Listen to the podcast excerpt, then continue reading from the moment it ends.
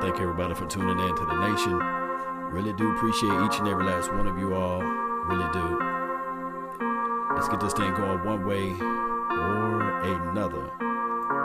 Don't forget to hit that notification button. Join that SWAT. SWAT up. Cowboy Nation, one way or another.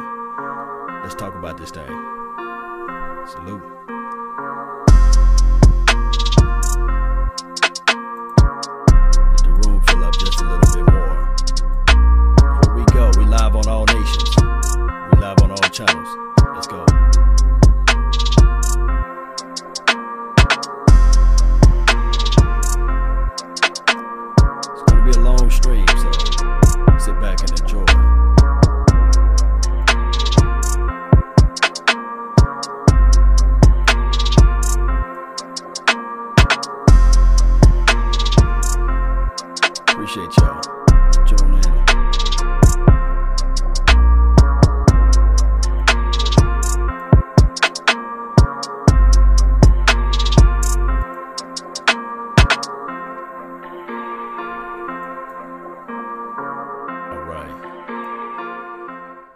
Appreciate everybody for being part of this thing. Uh, we already know the off season is always an up and down uh, motion going with this thing.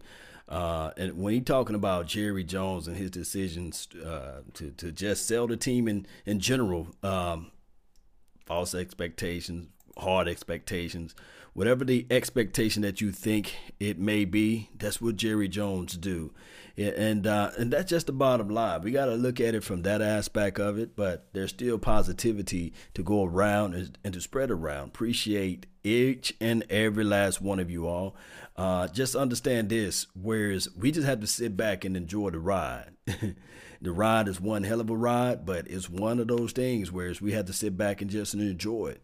Uh, we can look back at other things and other factors and say, ah, look at this team, look what they're doing. But I can tell you right now, Will McClay, Will McClay is one of those guys, man, that always, always put us in the right situation as it relates to uh, player evaluation. We already, you guys already know, player evaluation is what, 365 uh, 24 hours, 52 weeks. It's one of those things where you got to say, hey, law is always around the corner of, of some positive feelings, some positive vibes going around with this team. So let me just do this right here. Um, we're going to listen in uh, to 105.3 The Fan.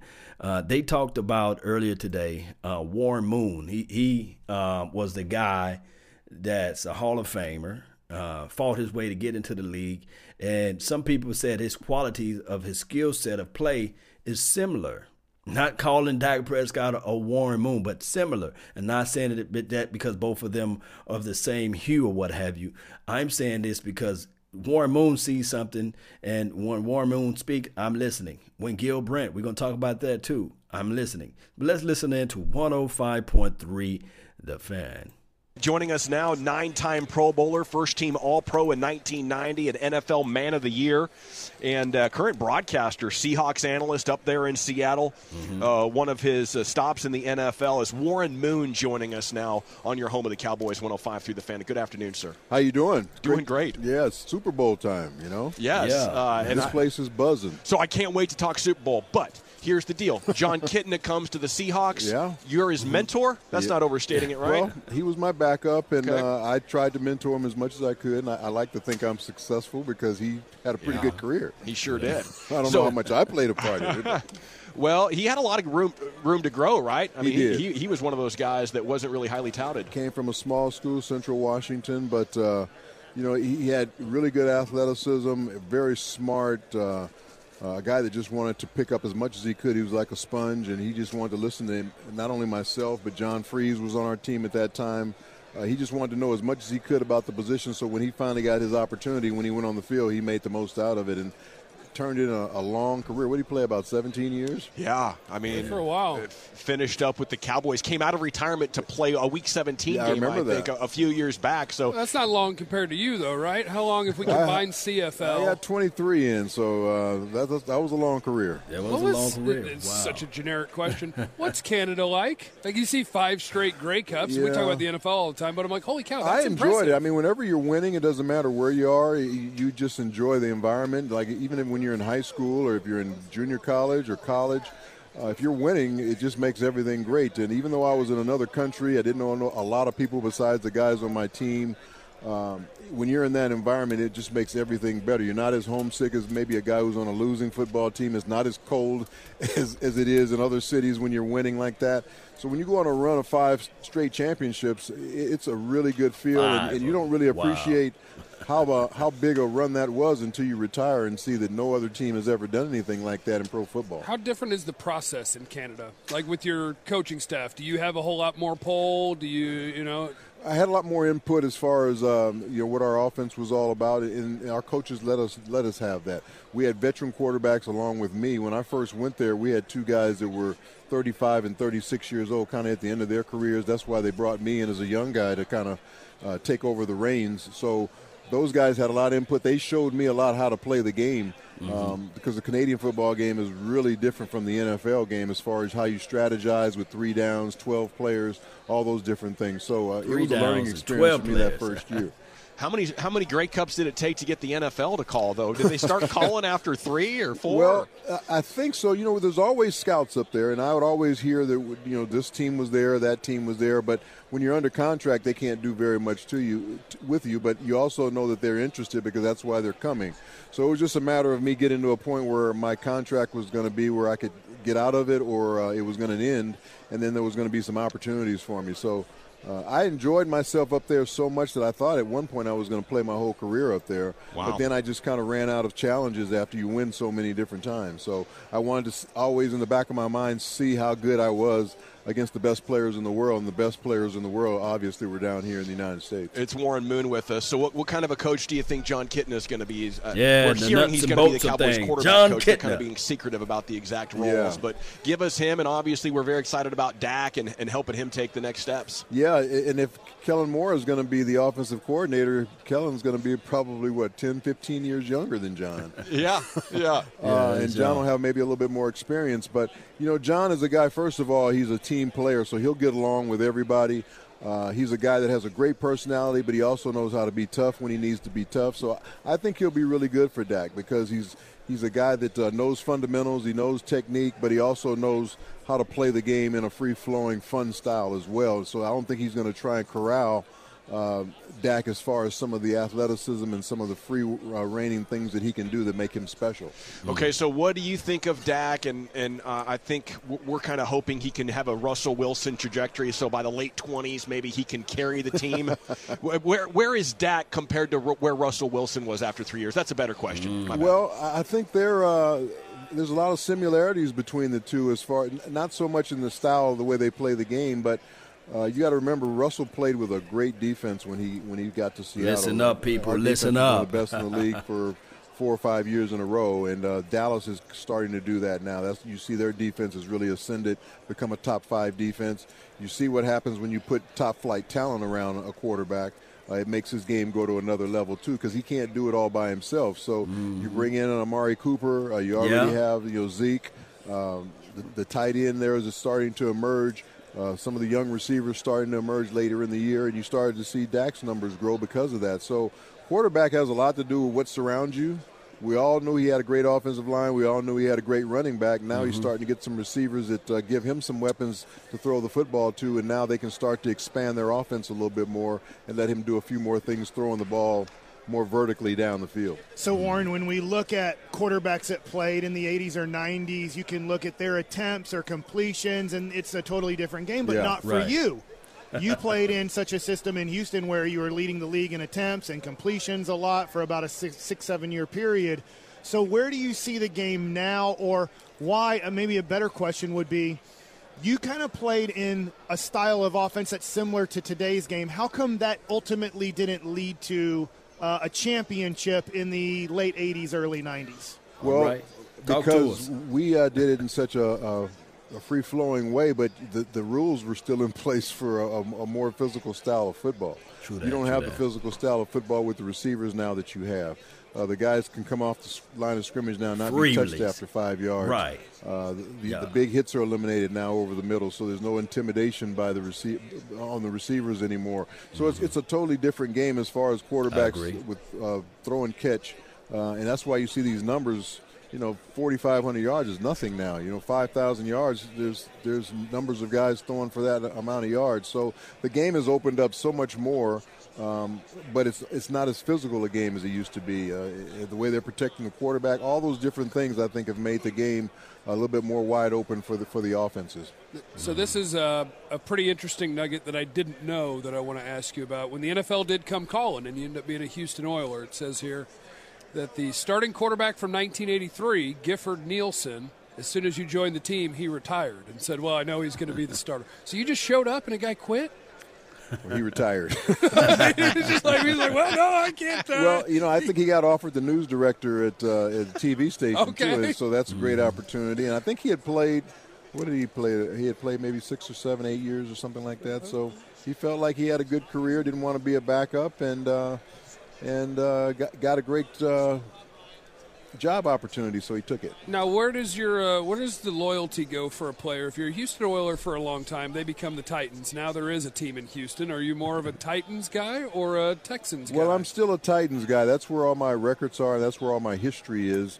It's it's unfortunate not only for me, but for say if you're a guy that only played for the Oilers, yeah. you mm-hmm. don't have an identity anymore. You know, what's your identity that when it's, when it's alumni weekend and everybody else is going to their different teams that they played for, the the Oilers don't have an alumni weekend. Yeah. So the, I think the Titans now are starting to reach out to a lot of the former Oilers players to try and welcome them back in. But still, a lot of those guys live in Houston, and the Titans are in in in, uh, in Nashville. So it really makes it tough for those guys identity wise. Uh, for myself, I played for a number of teams, so I, I have associations and identity with some of those other teams, but you would love to have the identity with the Oilers if they were still around. So obviously, you guys get to see the Rams a whole lot. I'd love to, you know, know your thoughts on are they going to be able to take down the Patriots? I, I think they have the ability to take down the Patriots. Uh, they can score. I think everybody knows that they're probably going to put right around 30 points up. They they seem to do that every game that they play. Uh, but can they stop the uh, Patriots from scoring 31, 32, 33 and beating them? So, uh, that was what I thought was going to happen with the Chiefs. I knew the Chiefs would score 30 points. I just didn't know if the Patriots would score 37, and they did because it went into overtime. But um, that's what it's going to take for the Rams. This is going to be a, a, game. Which defense plays the best is going to win because both of these teams can score. Both of them are playing really good right now in, in an offensive flow uh, running and throwing the football, especially the Patriots. They have a great balance going right now with running the ball and uh, Tom Brady with the passing game, and especially with the play action because of the running game being so good. So that's what it's going to come down to which defense can make the big play down the stretch. And that's kind of what happened last year in the Super Bowl with Philadelphia. Neither team could stop each other. I don't think there was but one or two punts in the whole in the whole Super Bowl, but – Philadelphia made the big play on Tom Brady knocking the ball out on that last drive, and that's what won the game for him. Another thing that's different from your playing era to this one that we talk about a lot is it seems like teams are offensively more interested in not turning it over than making big plays a lot. And I'm like, holy cow, you know, so many short passes now. So, you know, what do you think that's done to the game? Is it a is it a better game now? I mean, the, the offenses are kind of grinding it down to darn near a halt, and we're not getting the turnovers going the other way, and we're not getting as, as many huge plays down the field. Yeah, because they also they all know that that offense is such a big part of the game. All these teams can score, like I said, 30 plus points. So you don't want to give them the ball you want to try and possess the ball as long as you possibly That's can. That's a good nugget the, right the there. We'll, talk, we'll touch up on that. short passing game, but they also do it running the football. Um, and, and, if you can keep the football for six, seven, eight minute drives, keep the ball away from the other team and score touchdowns, you have a pretty good chance of winning. It's the teams that, that have to settle for field goals when the other team's going to come down and score. It's almost like in basketball, the team that can shoot the most three pointers compared to the team that shoots two pointers is going to win the football game. game I mean, changed. basketball game. So. Uh, that's what you see teams doing now, especially in the playoffs, trying to keep the ball away from these high-powered offenses but at the same time, they're trying to score points when they have the football. Okay, it's Warren Moon with us. You guys have seen the Cowboys a lot recently too, haven't right. It's been like three games in the yeah. last couple years. Yeah. What do they need to do to take the next step? It's yes. the off season. Do you now invest in making a great defense like the Seahawks have? I haven't heard his interview more yet, weapons so for the offense. I think their defense is there. The biggest problem the Cowboys okay. I think are going to have is keeping the players that they do have right now because a lot of those guys' contracts are coming up. You got Demarcus Lawrence, I think, is going to be a free agent this offseason. You got Zeke coming up next year. You got Dak coming up next year. Amari Cooper's coming up next year. Mm. So I don't think they're a team that's going to be out there looking uh, for a lot of free agents to, to improve their team. I th- think maybe they they could probably use a tight end.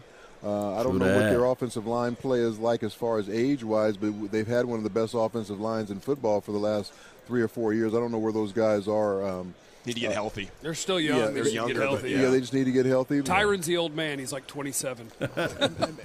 so I think defensively they're they're really really good, but they just want to try and keep what they have, and that's going to be the big key, keeping those guys from free agency. Do you have enough money under your salary cap to keep them all happy?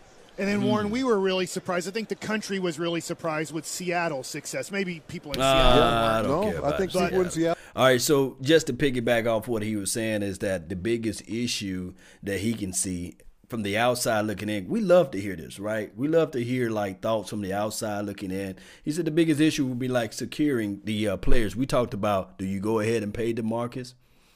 Uh, we, we know what the Patriots would do, and not trying to make this the Patriots show, but they would try to package up some things to get some trades for for for Demarcus. They'll try to get some first round picks for Demarcus. They'll package up something. That's just how the Patriots do. They get about two or three first round picks for Demarcus right now. They they know how to finesse that thing. So me, I'm with the belief of like, man, every person that we them we them paid in the past then came back to bid us, opposed to like the uh, the offensive lineman. You know, uh, we can go all the way back to somebody post. Uh, I think they mentioned Marion the Barbarian. We paid that man forty five million, and all of a sudden he folded up like lawn chairs. We fool around and paid number nineteen Miles Austin the dude hamstring just blew up in the middle of the field. And then we went around and we paid Roy Williams of the world, you know, the, the, the second Roy Williams, the wide receiver. And we already know what happened to him. And then uh, we fooled around and we paid. Um, uh, who who's this other guy we paid? Uh, I, I want to say Brandon Carr. We made we made a trade. Paid, paid that man fifty million dollars at the time. That was a lot of cash.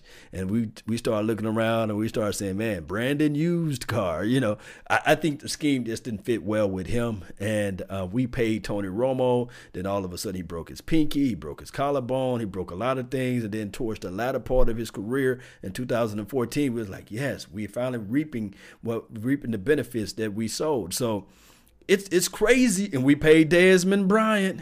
And then all of a sudden, metatarsal on his foot just collapsed. So I think that Stephen Jones is of the belief and of the mind of pausing when it come down to paying somebody. I want to know your thoughts, guys. I really do. I don't know everything. I'm just speculating. We riding the roller coaster just like everybody else. We sitting back and we enjoying this ride. Some of sometimes the ride can be scary.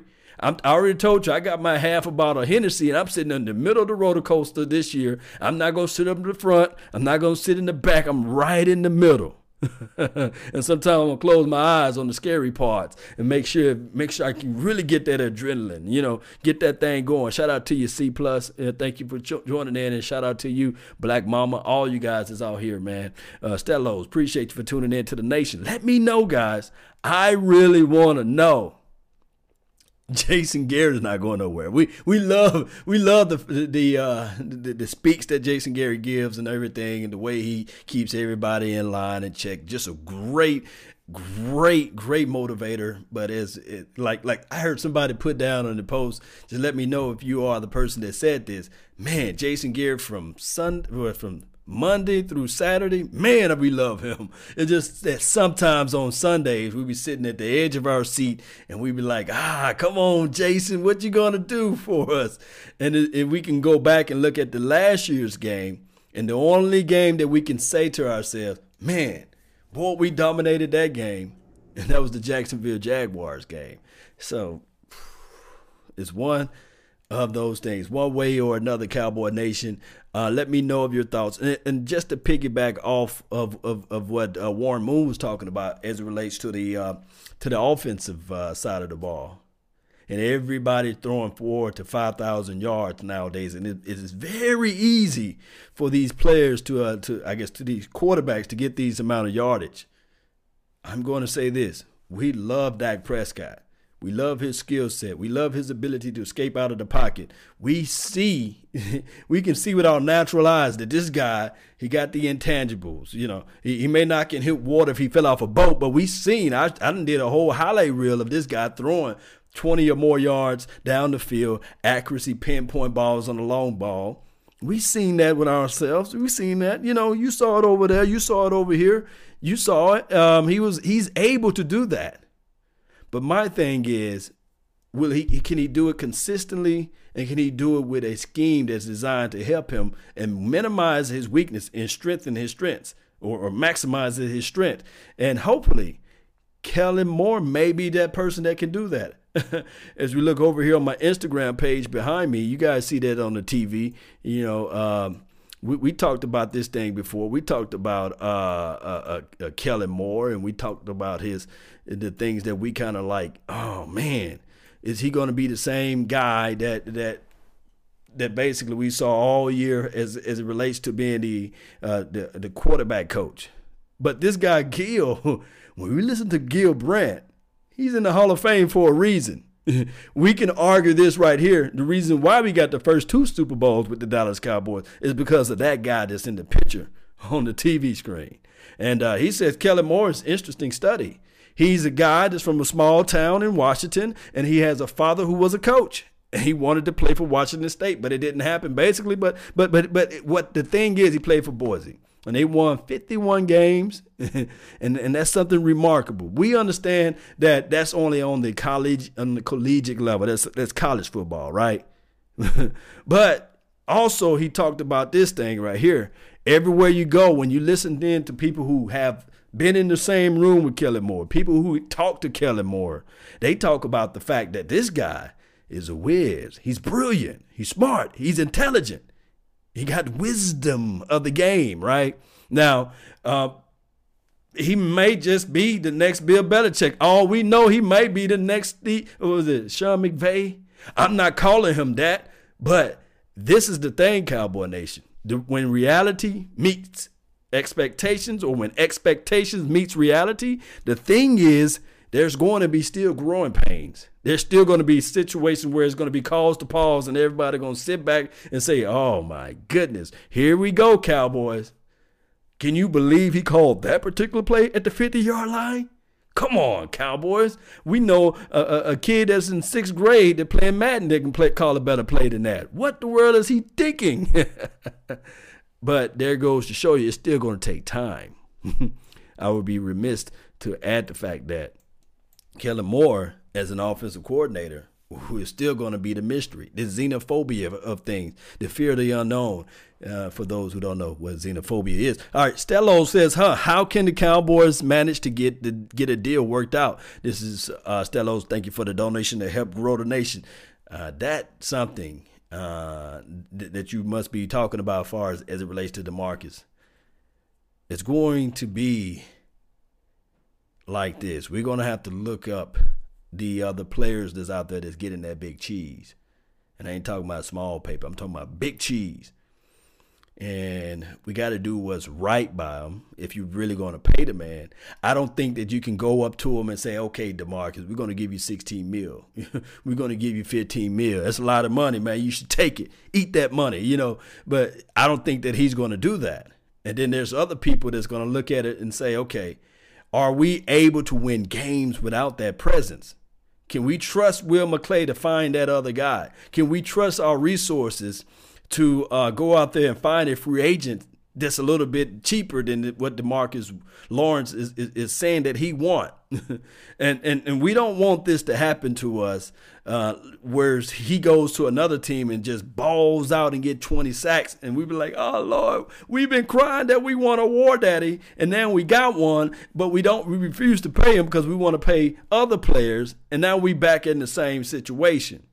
Because from my understanding, from my knowledge, and from my thoughts of what they were trying to do with the Taco Charltons of the world is that they thought that they thought that this right here, I got tongue twisted. They thought that this right here that at least he can give you six or seven sacks a game, maybe eight, and and hopefully everybody can be like a a a um a defense on their front four as it relates to uh, everybody working together as a team. Everybody, it would be a community type of sack situation kind of like the uh, the boys doing over there in New England. That's the one thing that I can relate this thing to. because they're not paying no $17 million for their defensive front on anybody. Collectively, they paying that.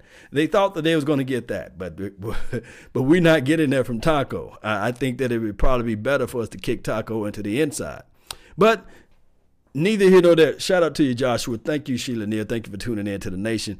Um, yes, we was messed up that we let go of Ware. Yeah, it was messed up, but they did they didn't want to uh, flex it. Whereas they thought that he was done. They thought that hey, you could stick a fork in him and it was over with for him, but it wasn't. So let's click back over to this right here, this other topic for today.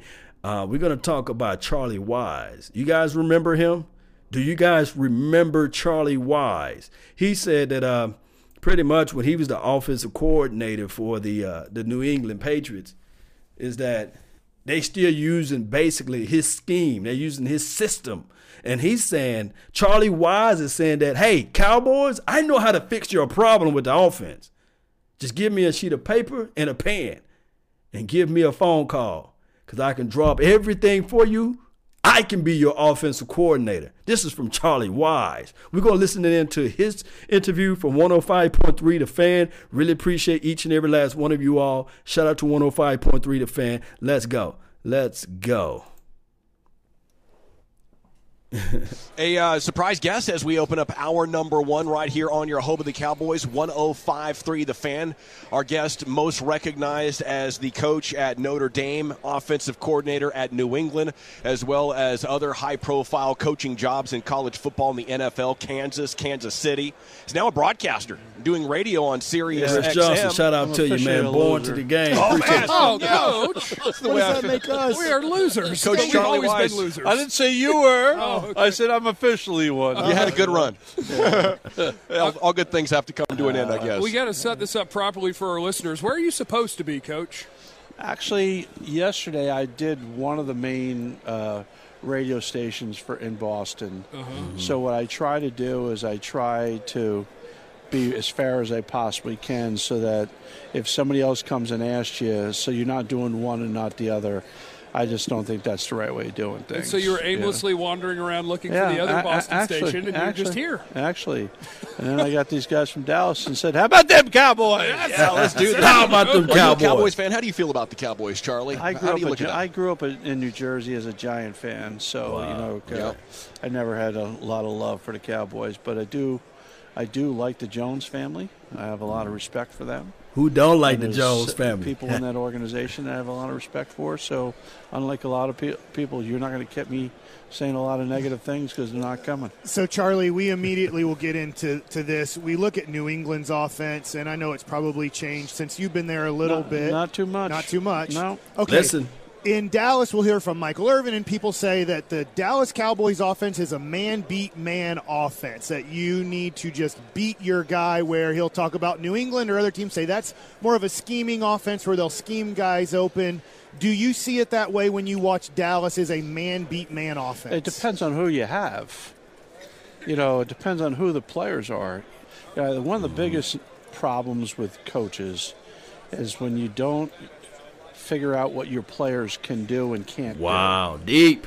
So once you figure out what your players can do, that's what you do. Listen, th- hey, this is Charlie Weis. Now, although when he went off from the New England Patriots, he haven't improved on anything as far as coaching records or what have you. But he's talking about what we've been echoing for the last what year and a half so now. Do what's best for your particular player. Do what he can do far as his skill set. We already know what can work for Dak Prescott, but not try to make him a pocket quarterback, for one, right? And then we already talked about the Rico Suaves, the Rico Gathers. At first, I was calling him the Zeus for crying out loud. And we already know what his skill set, what he can do. Maybe he's not an inline blocker. You, you know what I mean? Set him up vertically up the uh, up the seam. Do other things. Do what the player can do best. Let's listen back into what he had to say. Play. Look, Wesley said, "Play to the player's strength." Boy, man, ooh, Sheila Neal, she's saying it too. Let's listen. And too many times they don't. The coaches don't do that. Well, uh, for example, if you have guys that can't win one on one, then you have to get them open. then what? you have to bunch them up. You have to use motion. You have to use different avenues to go ahead and create separation. You know, maybe Amari Cooper can win one on one. Yeah. Okay, maybe maybe he can, but he, maybe he's the only one who can. Or Hmm. maybe maybe Beasley can win in the slot one on one. Right, right, right, right. So you really need to know who you have. You know, what do you Ah. got with Gallup? You know, what what do you have with him? I mean, looks like you got a lot of potential for a young guy. Come Runs on, Wise, really talk about the quarterback. He's a really wanna hear polished college receiver. So you look at those guys and say, okay, go get me a front line tight end, or maybe these one of these young guys who had some numbers at the end of the year can do something, and then you say, okay, you got yourself something.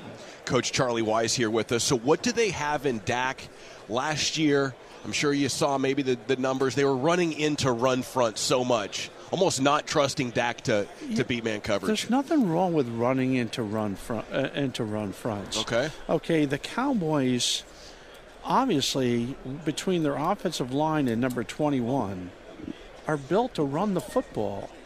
And you want to make the quarterback be successful, then run the hell out of the football. And if you it's not necessarily your rushing yard average that's important, it's your rushing attempts that's important.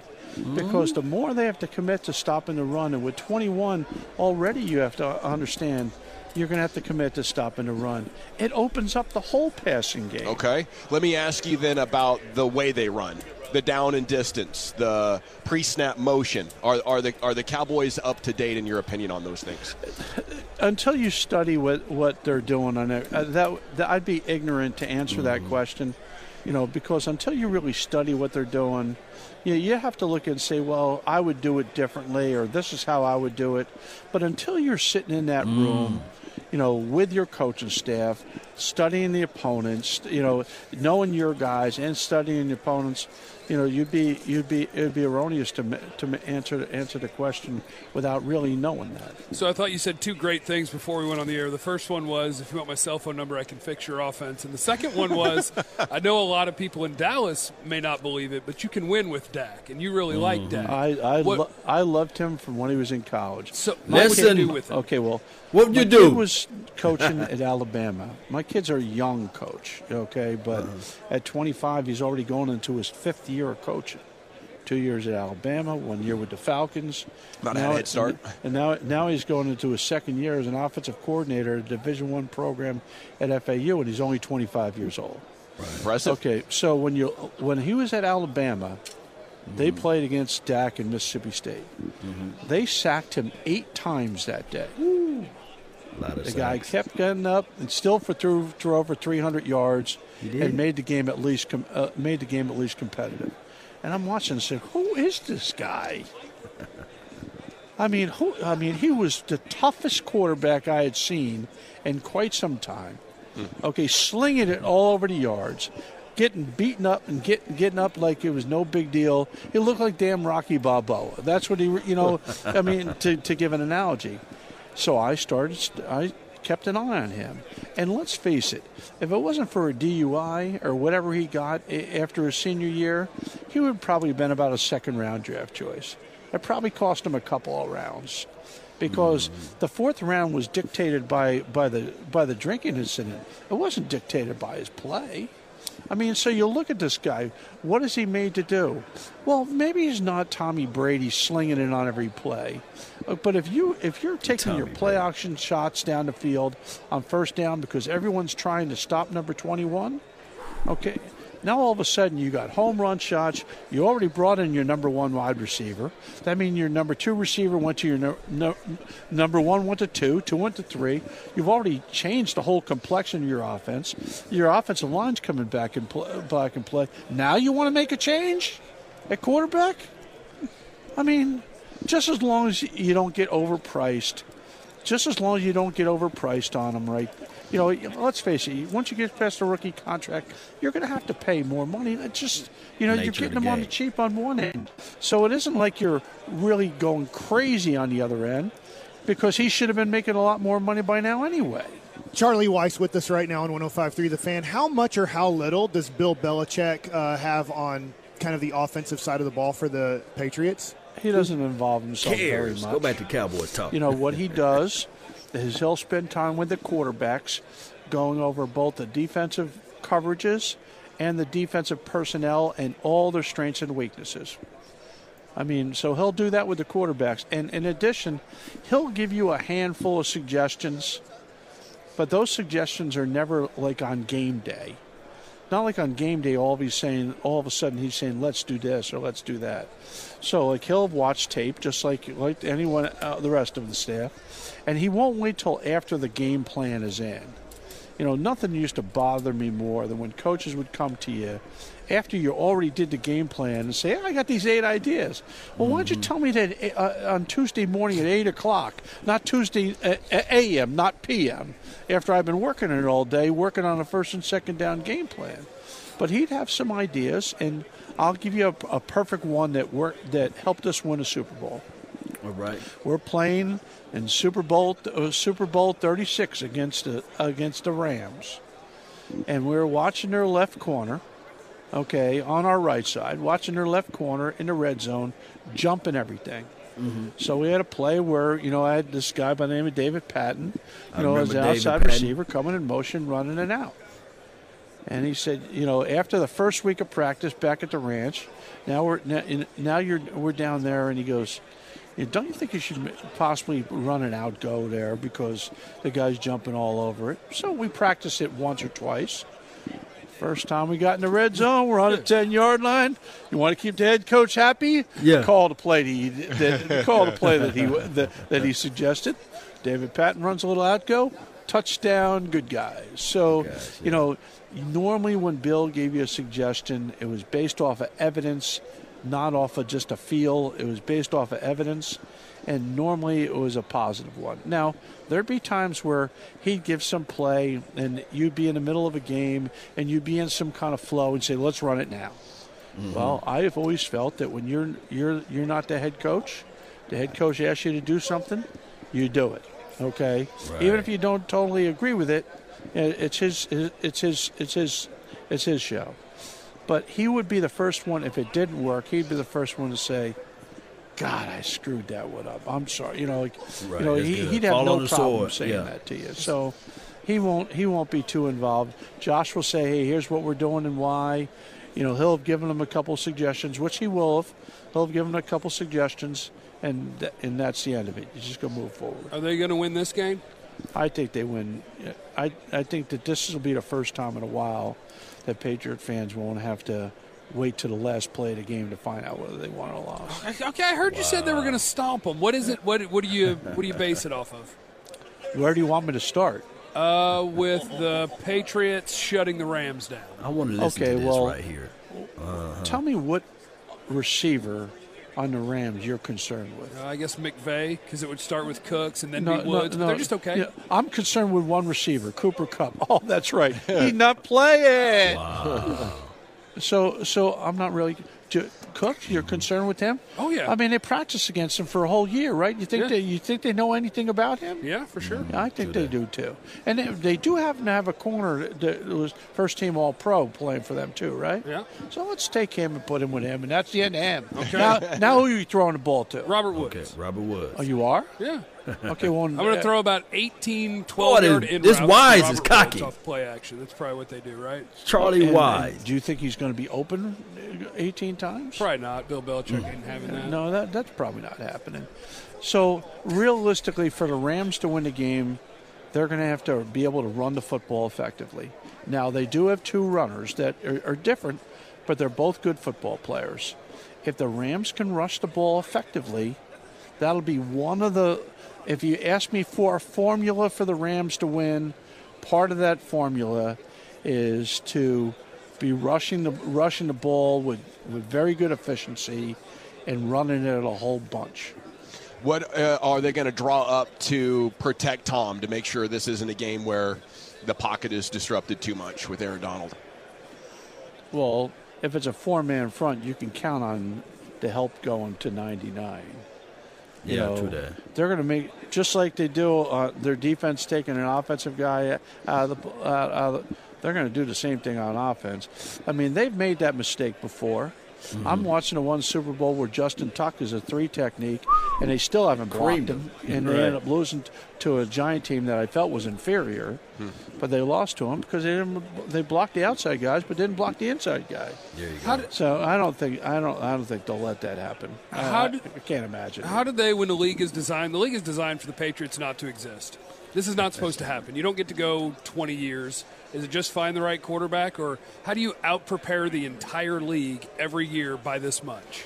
Well, let's let's start with two factors, and then I'm gonna add a third that I think is of equal importance. Okay, they got the best coach and the best quarterback. Okay, that's a good place to start. That's a good start. right. Okay, and then the third thing, they've had the same offensive system and the same defensive system for 20 years. Think about that. Continuity. I mean, don't change. I mean, so Execute. I mean, think about it. I put the offense in originally. Okay, Listen. I left. Josh for a year went unnamed as the coordinator, even though he was the coordinator, because mm. Bill didn't want to throw him to the wolves publicly. Okay, then Josh became the coordinator. Then he left, and Billy O'Brien was then on the staff and he became, became the coordinator. Then Josh got fired from Denver, and Billy O'Brien left, and he came back as the coordinator. I mean, so really, it's been three coordinators the whole time. There's guys that have three coordinators in three years. Josh leaves, you coming back? Jump back in there. If, if Josh left and Bill called, okay, I would go. That's one of the places I would go to you know, because at my stage of my, of my life, I'm living in South Florida. Yeah. wife's watch an equestrian rider. She loves riding horses. I'm really on the honeydew por- portion of my life, right? You know, she, you know, take care when you're lady. a coach's wife and you raise the kids by yourself, basically, you know, there comes a time in your life where it becomes more about them than about you. But there are certain places that you say, you know, would you go? The Cowboys, for example. Mm. Now, I think that they're pretty. I think they have a, their game plan set. They know what they want to do. I mean, right. you know, whether it's more, you know, I'm assuming that's who it is. You know, it seems like it's set up for Moore and Kitna, and that that deal looks like it's already in place. Okay, but that's the type of place where they called up. You're me. Okay, you want to go somewhere where you. Mm. you you have a chance to win before you before you leave. Well, listen, just to defense. win. Yeah. Okay. Two really, really outstanding defensive coaches. Not that the rest of them aren't good, but a good young one and a good old one. Right. Okay. So yeah, I look at I look Boy. at those two guys. I look at Marinelli and Richard. See, you don't think I know these people? I do. you dialed in, man. Okay. You yeah. I'm watching in, those yeah. two young inside linebackers that mm. making everyone forget about Sean Lee. I'm so I'm watching those guys and say, okay, they're stout on defense. Right. They're young. They're mm-hmm. athletic. Mm-hmm. Now on offense, I like the offensive line. I recruited Zach Martin. Okay. Mm-hmm. You know, I was sitting in his home. He committed to me going to Notre Dame, and then they fired me. okay. okay, but I, uh, you know, I, and his brother, who's playing for for playing the league, he was just there for, for a long. He was like a little little young guy at, at, the meeting at the, at the time. But I mean, I love the offensive line. Hopefully, you get you know you get you know get, get some people back like you know Frederick and those type of things. You get that back in shape. You go get yourself a front line tight end. Sign me up. Let's go. There you hey, go. You my cell number. You got it. there he is. Great note to end on, Charlie Weis. Thank you so much. Hey, hey. As much as I, I look, I know Charlie Weis is just sitting there thinking, do I sit back in South Florida and just still do this honeydew list, or I can just kick it over here in Texas. You know, it's a little hot out here, but uh, hey, he already talked about that he don't have to worry about the defense at all. He got Rod Marinelli, Papa Rod, and then he got uh, Kris Richard. They're gonna hold down the fort with the defense. And and I'm thinking what what what Charlie Weis can bring to this particular team is just experience what we was talking about, growing pains, right? If I'm Jerry Jones, I'm somehow listening into this and I'm sitting there saying, okay, I got a proven commodity that I know for sure that can at least get this offense going. He's not even wanting to be the head coach. All he's saying is that, hey, give me a phone call, Jerry and I can just figure out ways to plug things together to make it work for you. I can tell you what worked for over there in New England, not saying that you have the skill sets of New England or what have you, but on their defense, he just listed down below of what all we got on this defense that that he don't even have to worry about. All he got to do is saying, okay, you mean to tell me that he got Ezekiel Elliott? All he's saying is that what's missing is a frontline offensive uh, uh, uh, uh, tight end. He loves his offensive uh, line, uh, and, and and he loved Dak Prescott since the, the, the time before even Dak Prescott said, "Hey, you remember when you guys had Josh McDaniels, and you were still able to groom Josh? You guys remember that? And that's what he was just talking in the interview. How about this, Charlie? Can you help a brother out with a favor of a favor? Can you come over here and run this offense? And you already know what we're trying to do, but can we go ahead and insert you to help groom Kellen Moore? And, and, and he's going to be the future offensive coordinator. I'm in love with Jerry. Uh, uh, Jerry Jones will say, I'm in love with my, my son, Jason Garrett. I'm not going to fire him because he's my son and I'm not going to get rid of my son, but can you can at least insert yourself? Because you talked about continuity that helped out Bill Belichick's of the world because they've been running the same system for 20 years, and you were the guy that inserted the system there in New England. Can you figure out a way to help our team out so we can one day host that Lombardi Trophy again? Guys, let me think. Let me let me think about this, right? let me know down in the comment box below. Let me know, man. I'm gonna ask. We'll just do a quick Q and A uh, of what you guys are thinking, and, and and keep in mind, a couple of weeks from now, I will have the phone lines hot and ready for you guys, so you guys can call in and give me your opinions. But if you can quickly uh, put down your comments down, and we'll listen to one more interview before we go. Okay, um, this is from Stellos. Jerry Jones what the F? Bring in Chuck. Yes, yeah, what he's saying. Bring him in. All right, so um, Jimmy says, uh, What's up, Law? Shout out to you, man. Did Jerry Jones hear this? This is from Brian Bradford. this is the one thing that we can say that we at least have a coach that can bring up some schemes, you know, and play to the player's strength. I'm not saying Jason Garrett don't know how to do that, but Jason Garrett refuses to do that because he got the 90s mentality. Whereas you line up your macho macho guys, you line up uh, Amari Cooper and, and versus Amari Cooper versus your best DB, and we're gonna beat them down man to man, mano y mano. You know that's Jason Garrett's mindset. And trust me, trust me, there's nothing wrong with that. It's really not nothing wrong with it. You can win. It's proven. You can win eight to nine, ten games with that philosophy. Yes, you can. But baby, when you get down to the playoff time, your best against my best don't work that way. And then on top of that, when you have the NFL, NFL refs and things like that all into the mix, boy, you adding in a crazy equation. but neither here nor there. What I'm saying is collectively, guys, we need to stop with the mindset. I'm gonna line up my best man versus your best man. Let's throw in some, let's sprinkle some schemes into this thing. Once we sprinkle these schemes in, boy, woo wee, it'll be nice, man.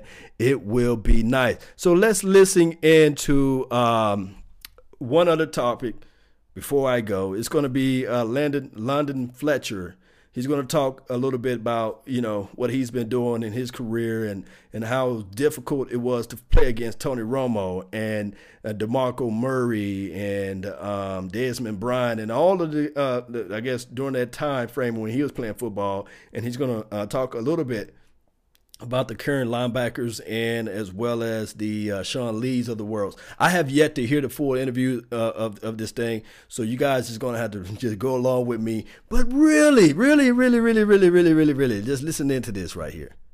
That Charlie Weis, if anything, called the brother up to be a consultant. just call him up, Jerry. hey, man, if you need to pay for the, uh, if you need money for the plane ticket, Jerry, I will reach into my pocket and I will reach out to Charlie Weis' team and I'll fly him and his wife all the way out here to Texas. If that's what you're worried about, if you worry about the plane ticket, I will pay, I will pay, I will cash app you the money, Jerry. Please, I want somebody else to just come into this thing because I love this team. Trust me, I don't like the Cowboys at all. I love them and I'm willing to pay my own cash money to get Charlie Weis and his wife. I'd give her a tour of the star if I could. We need some new, just just somebody different, just to be in here and say, okay, all right, this is what you guys are doing, which is which is good, but these are the things that you need to improve on. These are the things. Ain't that right, Stellos, with the Wolves? Yes, indeed. I will how. I don't have that. Uh, yeah, I'm gonna have to go get that. Uh, that how. But let's listen into them and let me know, uh, uh, guys, what you guys think about that. Charlie Weis, just as an advisory or or just as a supreme council of the uh, panel or something like that. Bring the brother in. Let him do those type of things. Maybe, just maybe, that can help out this team, and, and, and hopefully we can get things going in those parameters. Let me know. Let's listen okay, back sitting to down now, oh the fan. and joining us in the Diamonds Direct hot seat here live on Radio Row, Super Bowl 53 on your home of the Cowboys, is a man that played 256 consecutive NFL games. That's durability right there. An yes. Iron Man for the Rams, Washington, and the Bills. And obviously, he made a ton of plays against the Cowboys over the years. He is here with United Airlines a quality oh, yes. airline. Oh, yes. So uh, it's nice to meet you, sir. Thanks for joining us here on the home of the Cowboys. A lot of Cowboys fans all over the country, and they know I play for the Redskins, and they give me crap. I said, man, why, why are y'all giving me crap? There was a season I could could have been like the third leading receiver on the Cowboys. As many picks did you I catch, had Did, oh, look, many oh, did, you, did you catch the oh, one against Romo with like a minute something to go to kind of end the season for the Cowboys? No, but I, I got him. I got to him a couple sacks that game. Okay. But uh, and I tell uh, I tell people, hey man, why y'all, why y'all getting on me? So Romo, you know, he's doing his things and he's a great announcer, predicting the plays. I was like, why didn't Romo predict that I was about to intercept him? oh, all I, I love Tony. I love Tony. I love Tony. I tell you this, and I, I so great respect for the Cowboys and, and Tony Romo, Jason Witten, and mm-hmm. after the game, my last time I played against the Cowboys, it was my last regular season game against the uh, NFC. And Jason and I, I had Jason's number, and I text, I text Jason. I said, man, you know, him and Romo brought the best out of me because when I was going against those guys, I knew I had to be on top of my game. Yeah, I, I just had to let him know that when I faced him and faced Romo, that I knew I had to be on top of my game. You know, I had to lock in and be ready to play because Witten was going to. Um, he had great. He was a great route runner.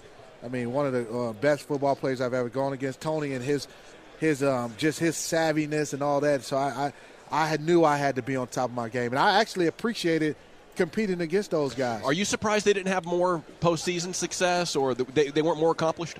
I, I, I was because when you look at uh, when you look at some of those teams, man, they they always had a great offensive line. True that. Running back is always they've always had top flight running backs. Witten was, you know, one of the top two or three tight ends all the time in, in, in football. They had, you know, whether it was T.O., um, Dez Bryant or whatever, whoever the case may be, always had a, a top notch uh, receiver. Defense was pretty good. They they had talent on this team, and for some reason or another, and I know you know looking back, the uh, the play against the Green Bay Packers that you know if it, if it, they rule it different, then you know um, there's a different story there. But I was surprised that they didn't have as much uh, success with that with as much talent as they had. So what was the uh, Gavin? What was the amount of straight games? Two fifty six, right? Two hundred fifty six straight games. and games. Like two fifteen started.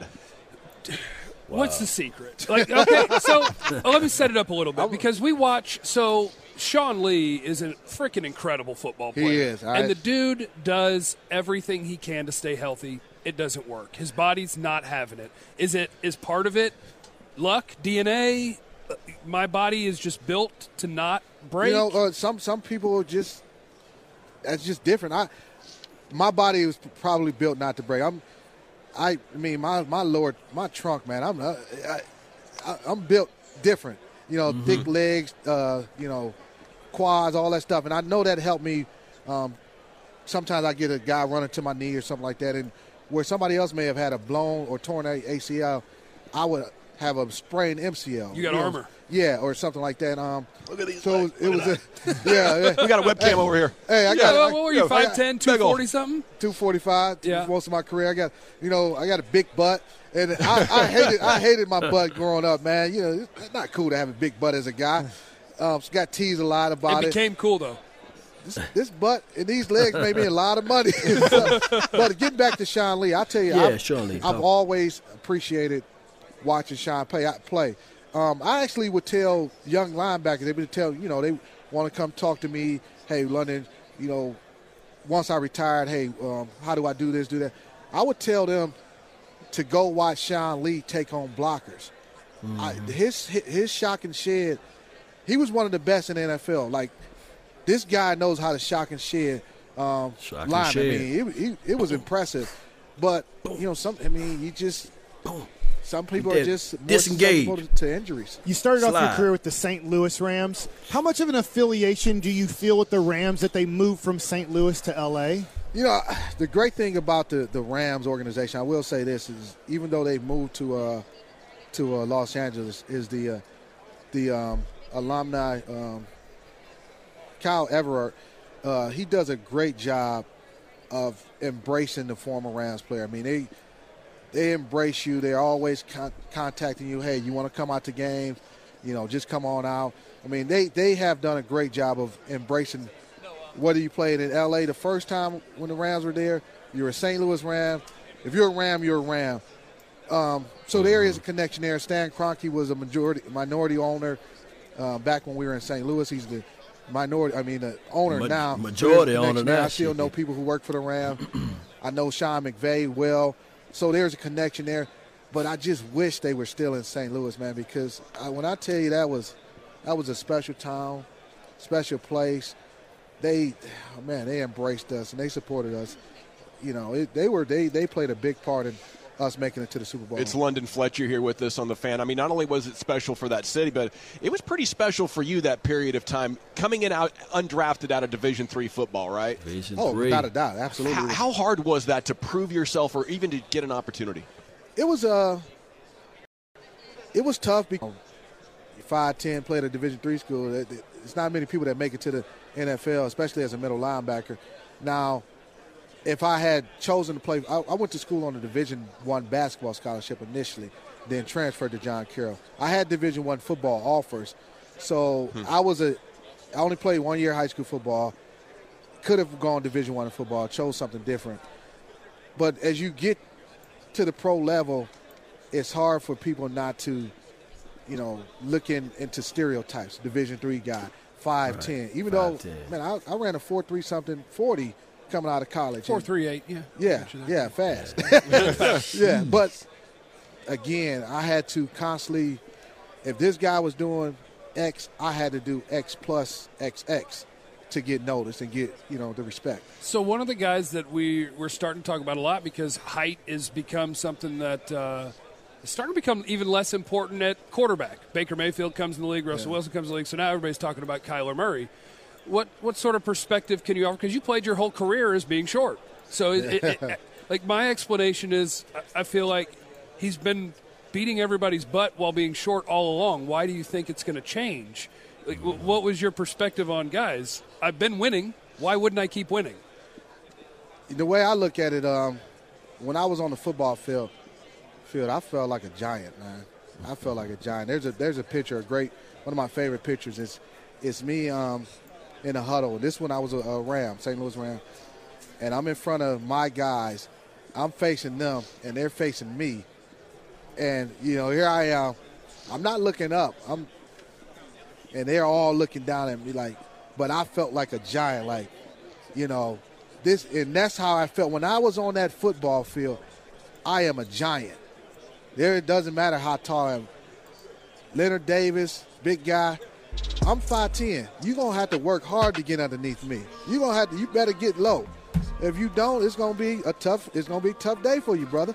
it's just mm. yes, you know, so low man was, always that's, that's win. Leverage was about um, you know, I just I, Hey, it's pretty much I'm almost at that hour. I'm at the hour marker.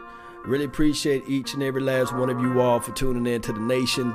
Don't forget to hit that like button, share this content. Hey, man, the biggest uh, and, and, the nicest and the wonderful interview that I heard today was the uh, the Charlie Weis man. I, I really liked that interview. Uh, y'all, you guys can listen back to it on 105.3 The Fan or rewind for those who missed the Charlie Weis uh, interview. I, I, I would say this, Cowboy Nation. I will be happy if we can figure out a way to get somebody with that type of experience inside. You know, hired from within is a good thing. It's always good. But sometimes you bring in different thoughts, different opinions, different views, different things like that. It helps out. Because sometimes you may not know what you're doing wrong until somebody else point it out and say, okay, hey, this is the valuable feedback that you need to do in order to increase wins or in order to increase uh, players' um, uh, ability. And everything is scalable from there. Uh, appreciate each and every last one of you all. Thank you all for tuning in to the nation. Uh, my name is Law Nation. Let's get this thing going one way or another, right? Off season is always a rocky road, but I can tell you this one thing I can say that the Dallas Cowboys, we, we just don't like this team. We love it. So we're going to always feel that we can improve this team just by one or two players. I, have seen a comment that's saying that we are one scat back away and one explosive scot, uh, slot receiver away from being an explosive uh, offense or another tight end. So a lot of things can change during this draft time. A lot of people didn't think that we was going to go 13 and 3 from 2015, right? Right? Right? but let's go Cowboy Nation. That's all the time I have for this beautiful night. And remember, you all are listening to nothing but the best. Salute. I'm out. Martin, I will check him out. Martin, I will check him out. Peace.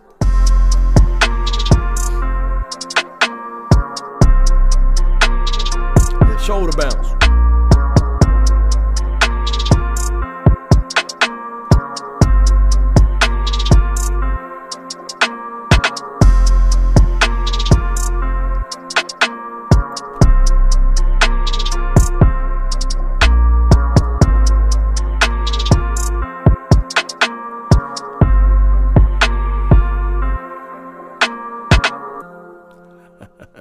Peace.